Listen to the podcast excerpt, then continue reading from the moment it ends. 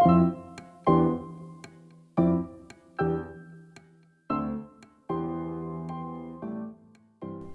い、えー、リケダン健康論ビタミン C の第2回目です。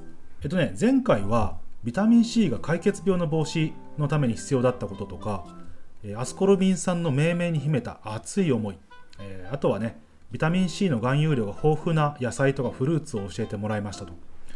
言うんだけど、ちょっと前回収録終わった後にいくつか疑問が出てきたんだよね。あの解決病ってさ、うん。人間以外の動物もかかるんじゃないかなって思ったのよ。うん。うん。で例えば魚とかうん。肉食動物うん。これも同じようにビタミン C 不足で病気になるんじゃないの？うん。動物はビタミン C を自分で作れます。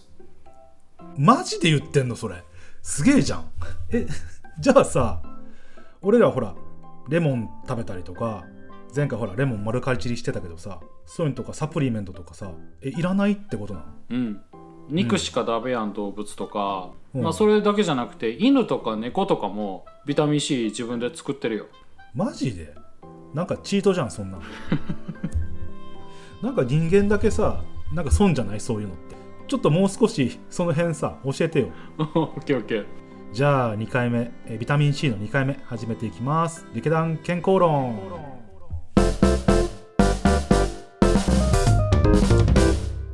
この番組は健康になりたい健康リテラシー弱者の嬉野とリテラシー強者の中瀬子の理系男子2人が健康に関する基礎知識やこれまで当たり前と言われていた知識をアップデートしてみんなで健康リテラシーを高めていく番組です。皆さんこんにちはパーソナリティの中瀬子です同じくパーソナリティの健康知識弱者の嬉野です。ポッドキャストのカバーアートの右のひげが中瀬子で、左のメガネが嬉野です、えーもうそろそろ皆さん覚えてくれたと思います。もうそろそろ覚えたかなどうやろうな。まだ再生数回ってへんしな、そんなにな。全然やねびっくりするぐらい これからやな。これからこれからあれからさビタミン C の話して、ちょっとなんかこう意識が向いたりした？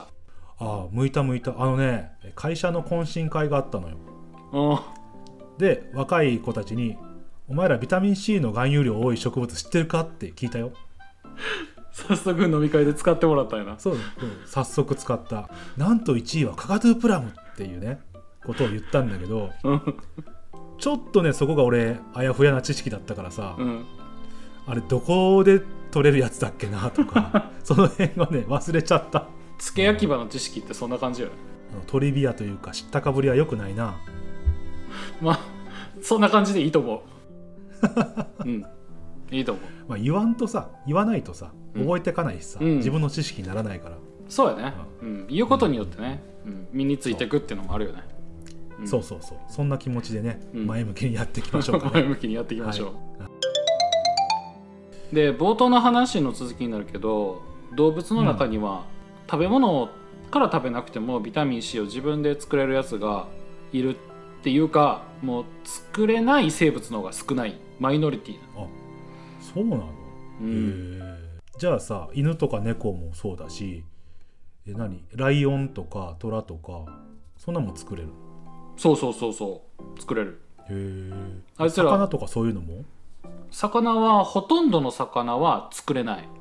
で、えっと、作れないやつらっていうのは例えば人間を含む霊長類の一部、うんでモルモット。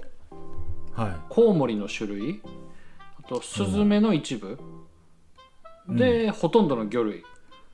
おうでこれはビタミン C 自分で作れなくてで、うんうん。ビタミン C を作る動物っていうのはブドウ糖を原料にしてビタミン C 作るんやけどそのブドウ糖からビタミン C までこうちょっとずつ体の中で変えていくのにいっぱいたくさん酵素が関わっててで最後の1ステップこの酵素だけこの酵素があったら最後ビタミン C に変わるっていうその酵素が欠損してる。でその最後の酵素がみんなないから最後ビタミン C までたどり着かんのよねでこの酵素がなくなった理由はうん。これ単なる突然変異なの。うん。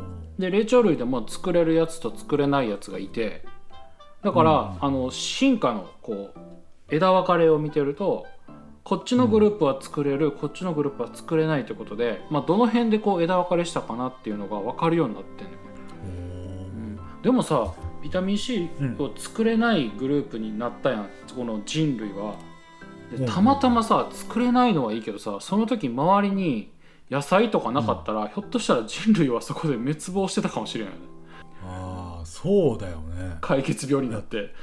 なるほどな。なんかさ進化ってさたこれビタミン C の話だけど、うん。ビタミン C 作れる作れないだけで分かれたじゃんだけじゃなくてさうん。他にもなんかいろんなファクターで分かれてってたまたまその時の、えー生活というかうん。生きていく上でうん。重要なファクターを持ってる方が多かった方が生き残ってるわけじゃん多分。そうだと思う。うん。でたまたまそこにビタミン C っていうのはさっき中瀬子言った通り周りで取れることができたから、うん。そんな重要じゃなかったからない方で生き残ってったんかなって思ったな今な、うん、でもそれはすごい面白い。そのポイントってすごい面白くてうん。でも実はこの遺伝子がなくなったこととその当時の食べ物、食性とかには実は関連性が見られない、だから柑橘類がいっぱいあったからビタミン C が必要なくなったっていうことではないくて単なる突然変異で失われた、えたまたま、たまたま。でこれもう一つ面白いのはうん。このたまたま作れなくなったけど進化の過程でもう一回それが作れるように復活したっていう形跡が、コウモリとかスズメには残ってるっていうのが見つかってて。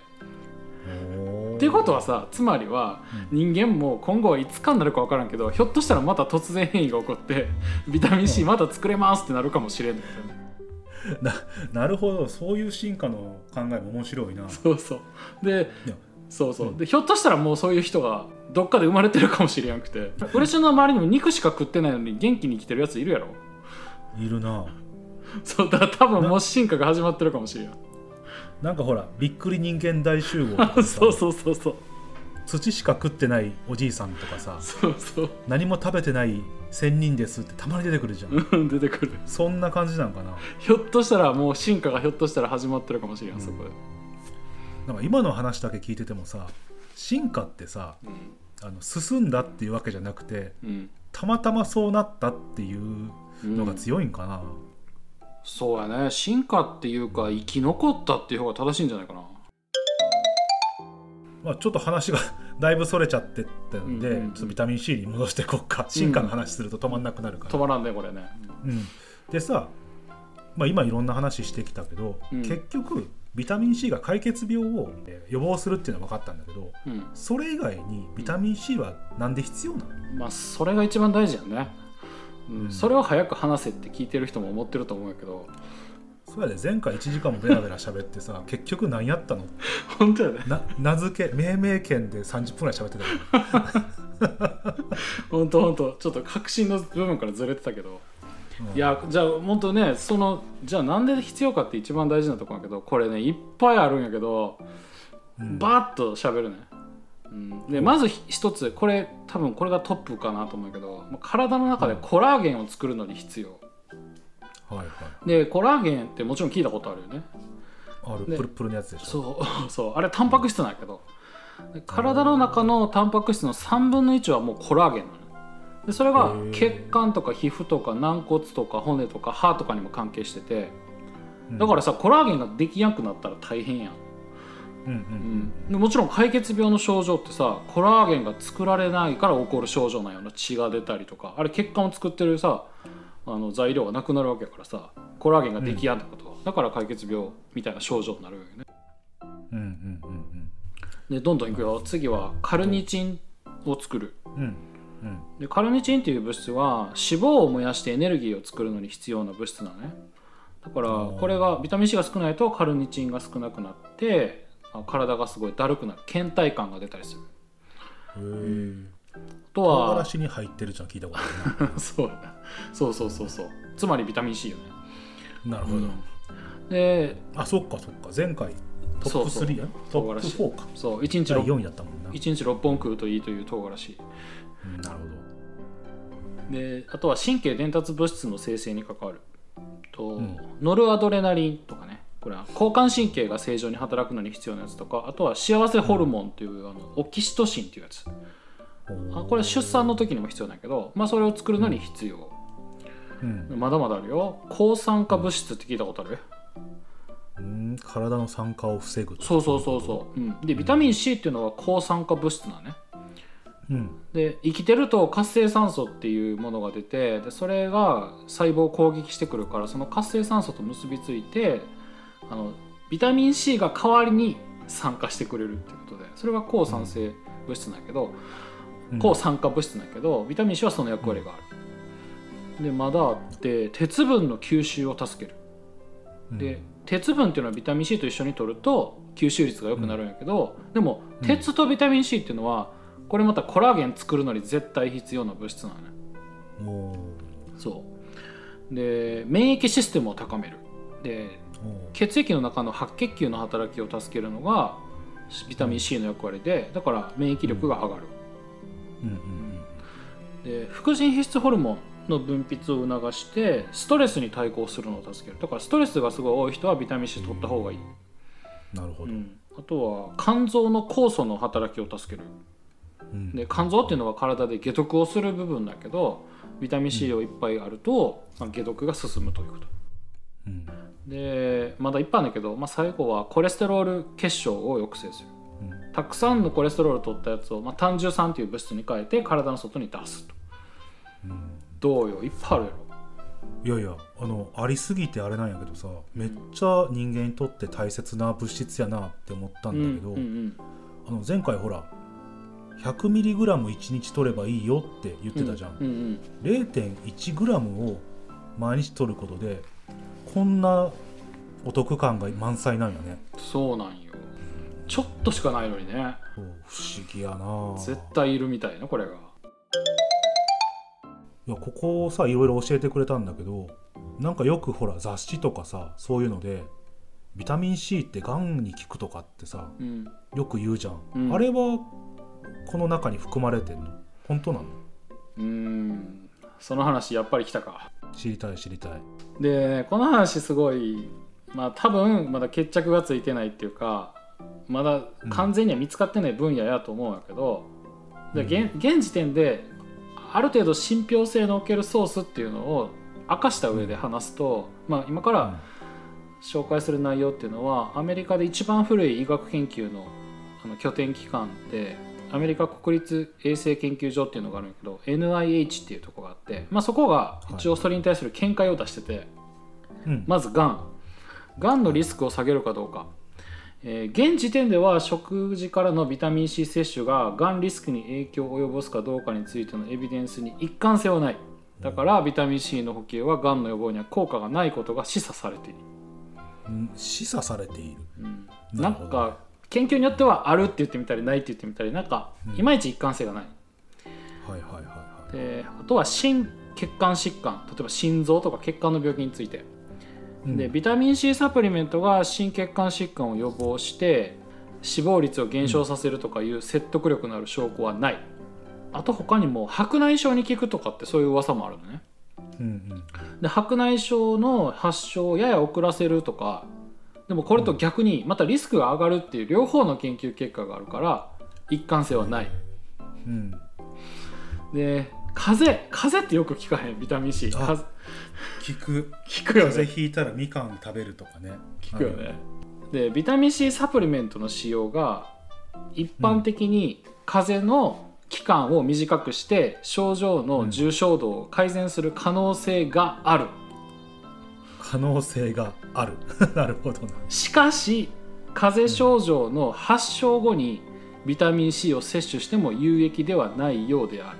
つまり予防的に取ってるのはいいけどじゃあ風邪をひいたからいっぱいビタミン C 取れっていうのはうーん効果あんのかなーってこういまいちこうパッとしない 感じで NIH さんは言ってる。NIH さんはさあるかもしんないけどないかもしんないって全部言ってるじゃんこれ。うんこれさコロナの時も思ったんだけどさうん。あれかもしれないけどこれでもないかもしれないみたいなことをこういろいろ知ってる人は言うじゃん。うん。でもあんまりはっきり分かんない人ほどこれであるとかこれしちゃダメだとかってうん。断言するじゃん。それね。で知識がないとさ小難しいこと言われるより断言した方に飛びつきたくなっちゃうよねってすごく思っちゃったね。それはやっぱり自分が抱えてる心情と近い情報が耳心地がいいからよね。耳障りがいいっていうか。そうそう。それもあるしもう小難しいこといいから正解を教えてくれよみたいな。そうやね。そういう気持ちがさで、うん。でもさっきのビタミン C の話も前回の話もそうなんだけど、うん。やっぱりベースを知っていくとややっぱり徐々にこれかもしれないけども違うかもしれないってこう断言しづらくなってくるよね。なってくるだんだんねでもこの分野もさっきも言ったけど多分これから新しく見つかることもあると思うから、まあ、うん。今後の新しい発見にね注目したいなと思うしもしビタミン C ががんに効くんやったらいいことやと思うし、うん。でもまだ現段階では断言できませんよっていう感じかな。なるほど。じゃああれだね。またある時急に常識が変わるっていういや可能性あるよ。あるあるある、ね。うん十分ある。うん。じゃあ着目していこっかねこれうから。ね、ん、そうそうそう。これは今後も多分トピックとして何回も出てくるかなと思うね、うん。いや発見から数百年経ってまだまだ秘密が隠されてるって面白いね。すごいよね。まだまだ、ね。まだまだ、うん。うん。さあそんでビタミン C の性質についてもちょっと話しておきたくて、うん。で今からの話の結論はねキャベツの千切りには気をつけろっていうこ何言ってんの？腹壊すとかそういうことと？違う違うのか。違う。キャベツの千切りにはビタミン C の性質を理解するための要素がいっぱい詰まってん。のキャベツの千切りしたことある？いやもちろんあるけどさうん。最近ほらサラダとか食べる時って、うん。スーパーで売ってるじゃんキャベツの千切りミックスみたいああ買いますなあれはよく買ってるよ。あれ買うんや。うん。楽じゃん。楽じゃん。まあ楽やけどね。じゃあ実際にこの性質の話を聞いてもまた買いたいかどうかはちょっとまた判断に任せるけど で実際に食べ物から取る時に気をつけた方がいいことがあって、うん。まず大大切な性質としては一つ目は水に溶ける、うん、ビタミン C は水に溶けるんであの水で洗ったりすると溶け出すしうん。あとは煮込んだりしても水の中に溶け出す、で熱にもちょっと弱いから長時間熱を加えるとやっぱりビタミン C は壊れる2つ目は酸化しやすい。うん。でビタミン C は抗酸化物質やから酸化しやすいんよね、で、うん酸化するってことはビタミン C のもう働きはもうなくって違う物質に変わるんでうん。だから、まあ、空気に触れるとビタミン C は少なくなってくるね。でキャベツにはさビタミン C がいっぱい入ってるけど例えばとんかつに添えるような千切りキャベツにするとさまず切って水にさらして、うん。もちろん水は捨てるよね切るから。捨てるね。うん。で細かく刻むと断面積が多くなるから表面積が増えて、うん。まあ、より酸化しやすくなって、うん。うん。まあ、その結果ビタミン C は水にさらして水に流れてって酸化して少なくなってると。だからキャベツにしてみたら千切りで水にさらしてしかも長時間放置されたものよりももうざく切りで切って、まあ、さっと洗ったものの方がかなりビタミン C の残留量は多いはず、るほどな。うん。だからスーそういえば前回あれだね。ビタミン C のこと水溶性なんとかって言ってたね。だから水に溶けるから。だからスーパーのカット野菜買ってくるって言ったやん、でうん。それも自分でキャベツ買ってきて、まあ、ちぎりながらとか、まあ、ざく切りにして食べるのとスーパーのカット野菜では、栄養価はだいぶ違うんじゃないかなと思う、えじゃあ俺は何？野菜をうん、食べてた気になってたってこと？ビタミン C 少なめの キャベツキャベツを食べてたかな。なるほどな。なんだよ。ちょっと残念だな。ちょっとさ便利やけどね、便利やけどうな、ん。いやでもだいぶ見方変わったわそれ、うん。まあ、うんもう一つ重要な性質があってそれはね、うん。体に蓄積できないっていうやつ。ちゃんと取って自分が？自分で作れないし体にうんうん。大量に蓄積することはできなくて、まあ、うん。およそ1.5から2グラムぐらい1500からうん2000ミリグラムが脂肪細胞とか肝臓とかに貯蔵されとってうん。でビタミン C が足りてないとそこから持ってくる。でずっと慢性的に足りやんと貯蔵量が底をついて、まあ、うん。最悪は解決病みたいな症状が出てくるとちょっと一回あの録音止めていいか？いいよ。とあのとんかつ食べに行きたくなった そうそういうこと。食ってから再開していい。とんかつ食いたくなるよね。もう千切りの話されるとさ そうややっぱとんかつが出てくる。なそうやな。今ほら蓄積できませんよって言ったじゃん中迫さんが、うんで 1.5g ぐらい、うん。えーは体に溜まってるうん。よねっていう話だったんだけど、うん。例えば 1000mg 取って23日取らなくてまた 1000mg 取るとかそういうんでもいいの？多分それはいいと思う。貯蔵量が底をつかなければそれでいいと思う。でもさそのあんまりそのタンクが大きくないって言ったら分かったんだけど貯蔵タンクがね、食べ過ぎるとさタンクに入らないじゃん。うん。そういうのはまずいの？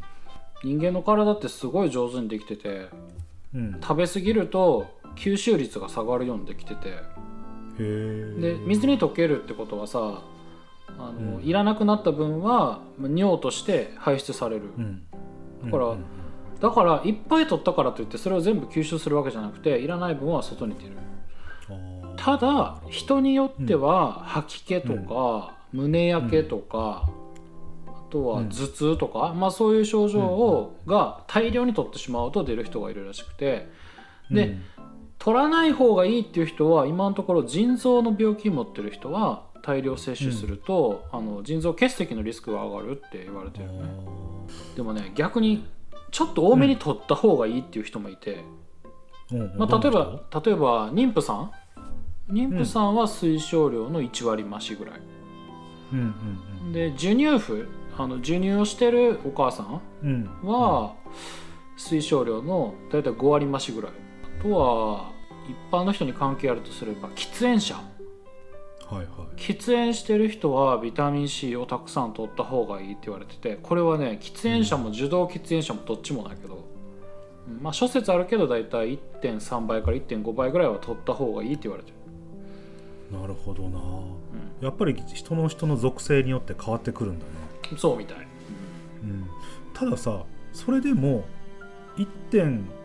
1.3倍とか1.5倍とかって数値は出たけど 0.1g と 0.15g っていう本当にちっちゃい差なんだなっていうことでそうな本当にす少ない量で体にめっちゃ効く栄養素なんだなっていうのを改めてねこれ聞いてもね思ったね。うん、だ誰でもご、うん。誰でも毎日 500mg ぐらい取ったら別に構わんかなみたいな感じよね。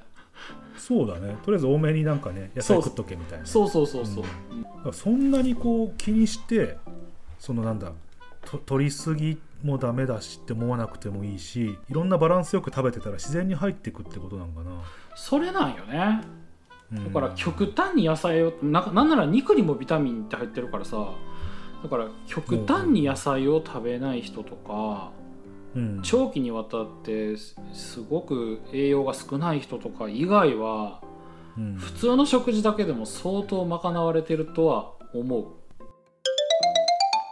でもさでもさ結局ビタミン C は何かで取らなきゃいけないじゃん。うん。でそれがカカドゥプラムから取るのか、うん。はたまたサプリメントから取るって、うんうん。例えば同じ、えー 1000mg だったらうん。何かそこに差はあるの？で今のところはサプリメントと食品では差がないって言われててうん。ただこの間紹介したあの厚生労働省の日本人の食事摂取基準、えっと、ビタミン C は野菜とか果物から摂取することを基本としてサプリメント類からは1日 1g 以上の量を摂取することは推奨できないっていうふうに、まあ、厚生労働省さんは言ってる。とはいえさ今ほら野菜とかも値上がりしてるし、うん野菜ジュースも値上がりしてるしうん。うんやっぱこあのほらサプリの方がうん。コスパいいんちゃうかなって思っちゃうわけよこっちは。そうやな野菜ジュース好きやな、本当に。もう大好き大好き、そうですけど。で、まあ、サプリメントに関しては商品がすごいたくさんあるから世の中に。それ全部飲んで全部レポートするわけにもいかんから細かいコメントはちょっと無理かと思うし、あとはまあこの番組の目的としてはさ別に特定のサプリメントを宣伝するとかそういう意図はないからね、うんうん。でもでも自分なりの意見を述べさせてもらうならやっぱりうん食べ物の方がいいと思う、うんだって食べるってさ別にビタミン C だけじゃなくて、まあうん。噛むっていうこう動作もあるしさ。でビタミン C だけが含まれた食材って存在しなくて他にもいろんな栄養素が入ってるわけやんか。うん。うん。だから野菜でも何でもそのまま食べるのが一番いいんじゃないかなとは思うけどね。おーなるほどね、とはいえねサプリメントが安価で便利っていうのはもう間違いなくてででもね、まあ、どうやってビタミン C を摂取するかっていうのはもうあくまでここまで聞いてくれた人が、まあ、どういうふうに判断するかはもう個人の 判断で考えてほしいなと思います。オッケー分かった。じゃあ俺サプリで取るからさなんかおすすめの教えてよ。いや分かった。嬉野はサプリってこと結論に達したわけね。もう足した足した。足したわけ考えるのめんどくさい。そうやなで実はビタミン C を、まあ、最強のコスパで手に入れる方法がある、もう最初から言ってよそれ。うん。ごめんな。俺はさてっきりこれで俺は野菜を食うって言ってくれるかと思っとったけどさ。まさかのサプリメントって言われる。うん分かった、ううんん、じゃあそれはねビタミン C を買う。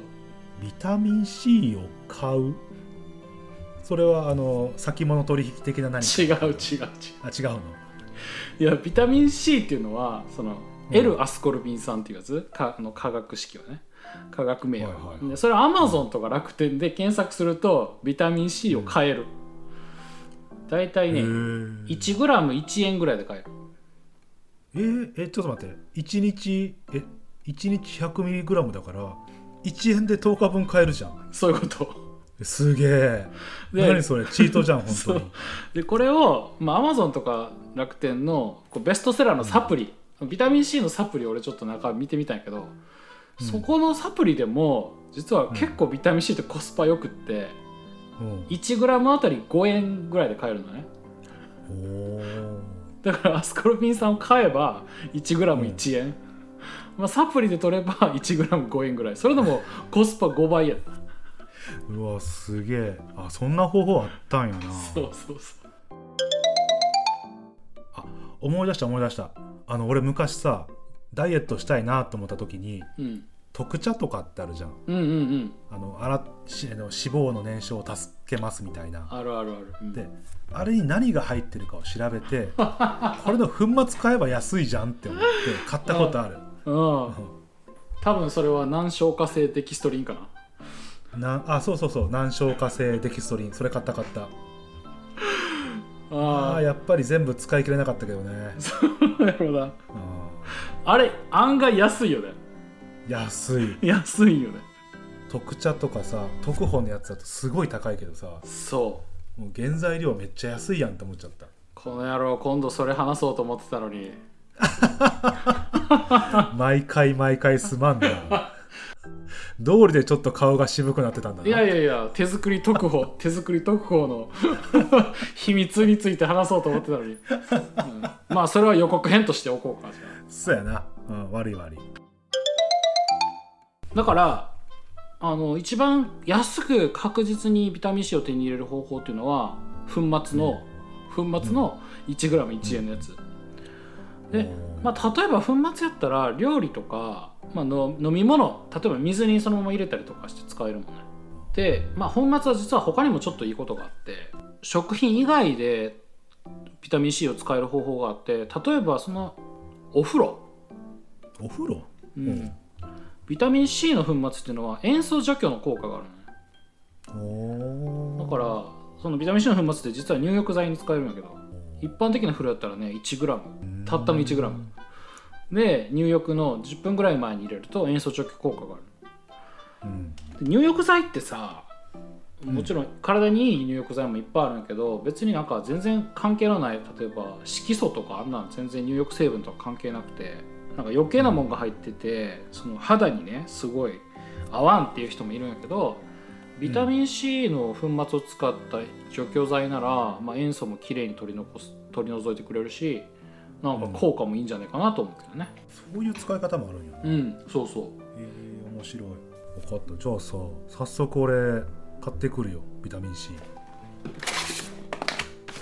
あもう持ってんじゃんお前。こんな今手元にビタミン C の 袋がある。本当だ。これ1回買うとね 850g あるから8500日分？えー、二十何年じゃん。もやべじゃあ俺もちょっと買ってこよっかな。うん、1日 1000mg 取ってもうん。850日分やから。うん。うん。いっぱいあるな。えー、いやいやいやビタミン C だけでこんなに奥深いんやな。も そう。うほんと前回も言ったけどさまあレモンがどうのこうのっていう軽い騒ぎじゃないなと思ってさ。そうやね。あれ？ちょちょっと待って前回さビタミンってお前いくつもあるっつったよね。うん。え何次 ABD なんだかんだって。これ1個ずつやっていくの？これビタミン C チャンネルになるよ。いやいやちょっとそれ偉いかなと思って。それね聞いてる方も多分ね次はどのビタミンだってもう訳が分かんなくなってくると思うからもう俺もそうだけど聞いてる人も疲れてくると思うよ、そうそうやな、うん。うん。だから次はまあちょっと切り口を変えてビタミンじゃない話にしようかなと思ってる。じゃあさ次はどんな話をするつもり？次は前回も言ったけどエネルギー酸性栄養素うんの基本の木。でかつては三大栄養素って呼ばれてたやつ。うん。でこれからさこう健康の話でうん。こう栄養素の話が多分タンパク質がとかうん。脂質がとかって話をした時にそそれなんかちょっと知ってた方がいいやん、まあ確かにね、うん、だからその基本の木をね次はやろうかなと思ってる、なるほど。やっぱりそこってもう基本的に押さえとかなきゃ次に話進めないよねっていうところだよねきっとね。うーん。多分理解も深まるんじゃないかな知ってた方がいやいや次も楽しくなってきたな。おおよかったいやビタミン C でもさたうん。なんかやっぱり前回言ってた通り知ってるようで知らないことを説明するみたいなこと言ってたけどうん。もうなんだろうこれ全部聞いて知らないことの方が多いなっていうのを改めてね気づいちゃった。これからは消費者が賢くならなあかんもんね。そうやな。じゃあやっぱり次からあれだな。あのビタミン C が入ってるっていう食品は一回裏の成分表示見てみるよ。これ過剰摂取だよねっていうのを気づけるようになったね、そ う まあでもあんまり害はないらしいけどね過剰摂取は。ねじゃああれかなビタミン C はこんな感じですかね。うん、そんな感じかな。うん。はい。じゃあ次回はエネルギー酸性栄養素、えー、と酸はね出産の酸と性は生活の性で酸性っていうものかな。そうそう。それの基本をやっていきましょう。っていうところで皆さん次回もお楽しみにしてください。それじゃあバイバイ。ありがとうございました。ありがとうございましたリケダン健康論は Spotify、Apple Podcast、Amazon Podcast、YouTube Music など各種ポッドキャストで配信中です。皆様のフォローをお待ちしています。リケダン健康論では皆様の感想や健康に関して知りたいことを募集しています。ホームページの問い合わせフォームまたは X、旧 Twitter の DM からお送りください。また、理系団健康論では理系男子2人が自由気ままに健康に関して雑談をする番組です。わかりやすさを優先したトークとなっていますので、細部まで説明できない箇所があること、また情報には諸説あることをご理解のほどお願いいたします。